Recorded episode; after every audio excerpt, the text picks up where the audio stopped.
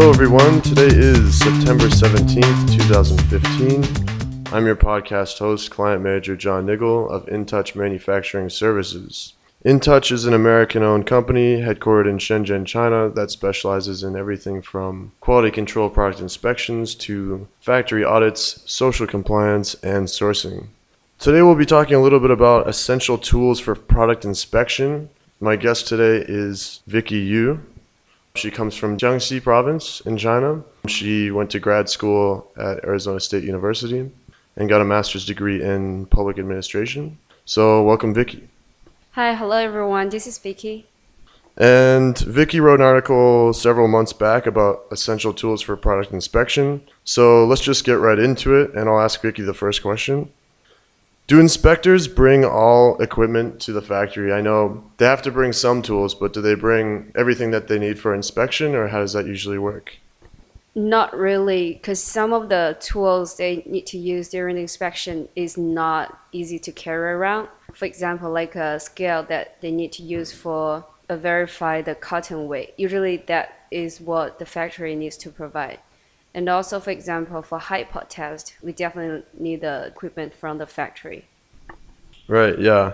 Even for container loading monitoring, you need like a huge scale to weigh the container. And I've actually had some clients ask me if we can provide the scale. So, yeah, there are definitely some tools that we cannot bring, our inspectors cannot bring on hand to the factory.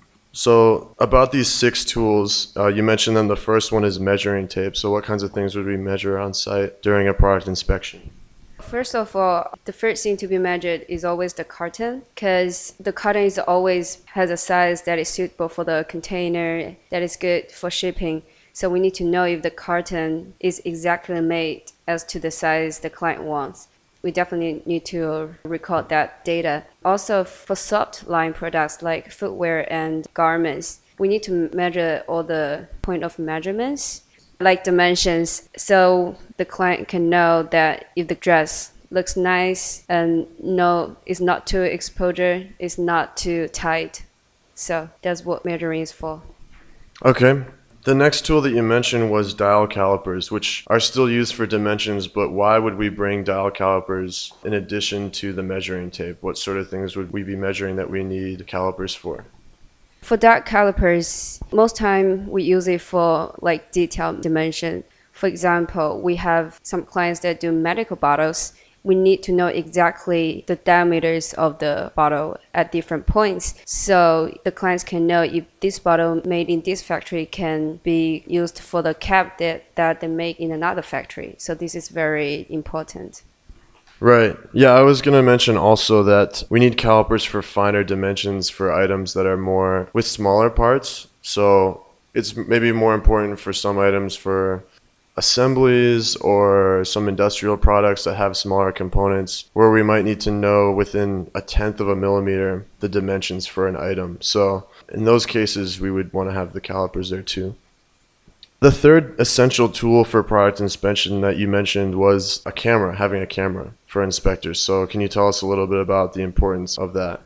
Yeah, camera is definitely an essential tool for inspection because our clients is not on present during the, the inspection. So all they see is the photos that we take. And some clients actually ask us to take videos so they can get more details of how the on-site test is doing and how the defects looks like. And for example, I have a client that making touch panels and some of the defects is like the color is is flickering you can't really take photos for this kind of defect, so we have to take a video to show him how serious is the defect. So all these kind of things, we definitely need a camera.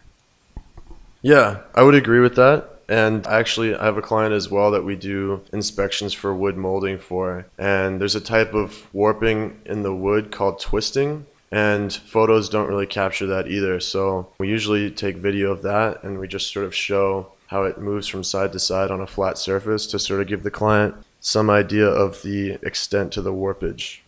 The fourth tool that you mentioned was defect stickers. So, stickers that we adhere to the products to mark quality defects. So, can you tell us a little bit about those? Yeah, like in the report, you can see for defect photos, we will use like a, a defect sticker where you can see like an arrow with some dimensions on it This is kind of like show you the size of the defects and where the defects is. Because sometimes when the defect's not very clear, you can hardly see it in the photo if we didn't clearly mark it for you. Also, sometimes we need to use the defect defect stickers to uh, defect samples on site. For some defects that if we don't have like a very strict or, or straightforward standard from the client, it's hard to know if it's very serious for the clients or it's not. So we will sell the defects on site to provide some reference to the client. Right. So with sealing the defect samples, we have a special procedure so that if the client requests that the factory send them samples, the factory can send this package that we've sealed and the client will know that it hasn't been opened since we sealed it. So that's really important for the client to be able to see a representative sample of a, a particular defect. The fifth essential tool for product inspection that you wrote about is the Pantone swatch, which you've mentioned, I think, in a previous article you wrote. So tell us a little bit about Pantone swatches, why they're important, where do we use them during product inspection?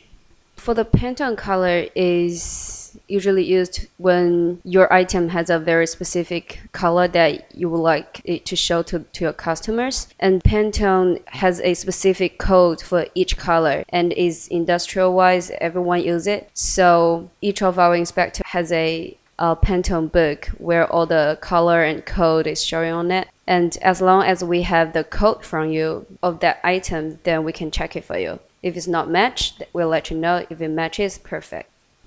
Right. And we would use that for the products, not only the products themselves, but for the packaging as well, for the artwork and stuff like that, right?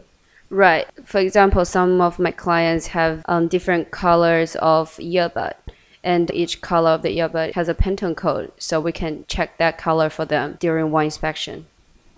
Okay, cool. So the last essential tool here, number six, is the barcode scanner. Pretty essential, pretty standard to have during a product inspection what kind of information does that give the buyer the results of scanning barcodes what is that why is that important a barcode is important because when the goods is going to be going to a supermarket, everyone is using the barcode to scan. So it is important that when the goods left the factory, everything can be scanned.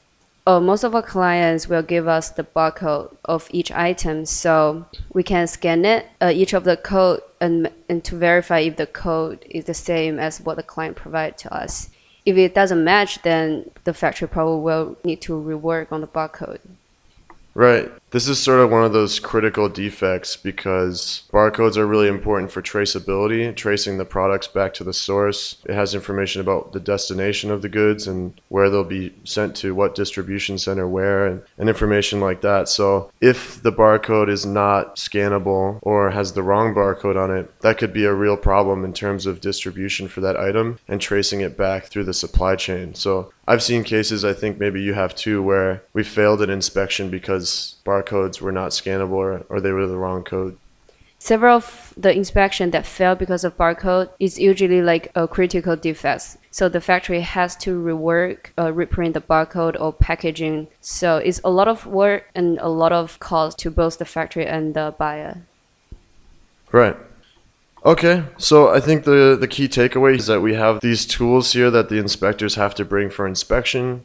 These are pretty standard for any professional third party inspector to have on hand during product inspection, but there are some tools, some equipment that the factory has to provide. So before we can sort of carry out these kinds of tests that require special equipment, we have to get permission from the factory to use the equipment, and they have to make that available to us on site, right?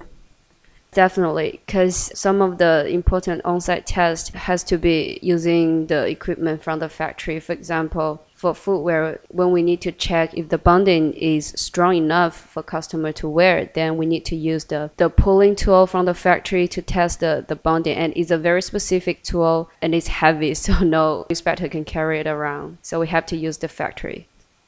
Okay. Well, I'd like to thank my guest for today's podcast episode, Vicky Yu, for talking with us a little bit about essential tools for product inspection. So thank you, Vicky. Yeah, my pleasure. And I want to thank our listeners out there for tuning in. Uh, remind you guys to check us out on Facebook, become a fan, follow us on LinkedIn and Twitter. Check out our YouTube channel. We've got some interview videos with some experts and some product inspections there as well. And finally, if you'd like to get in touch with us directly, you can drop us a line on our company website, That is www.intouchquality.com. Thank you.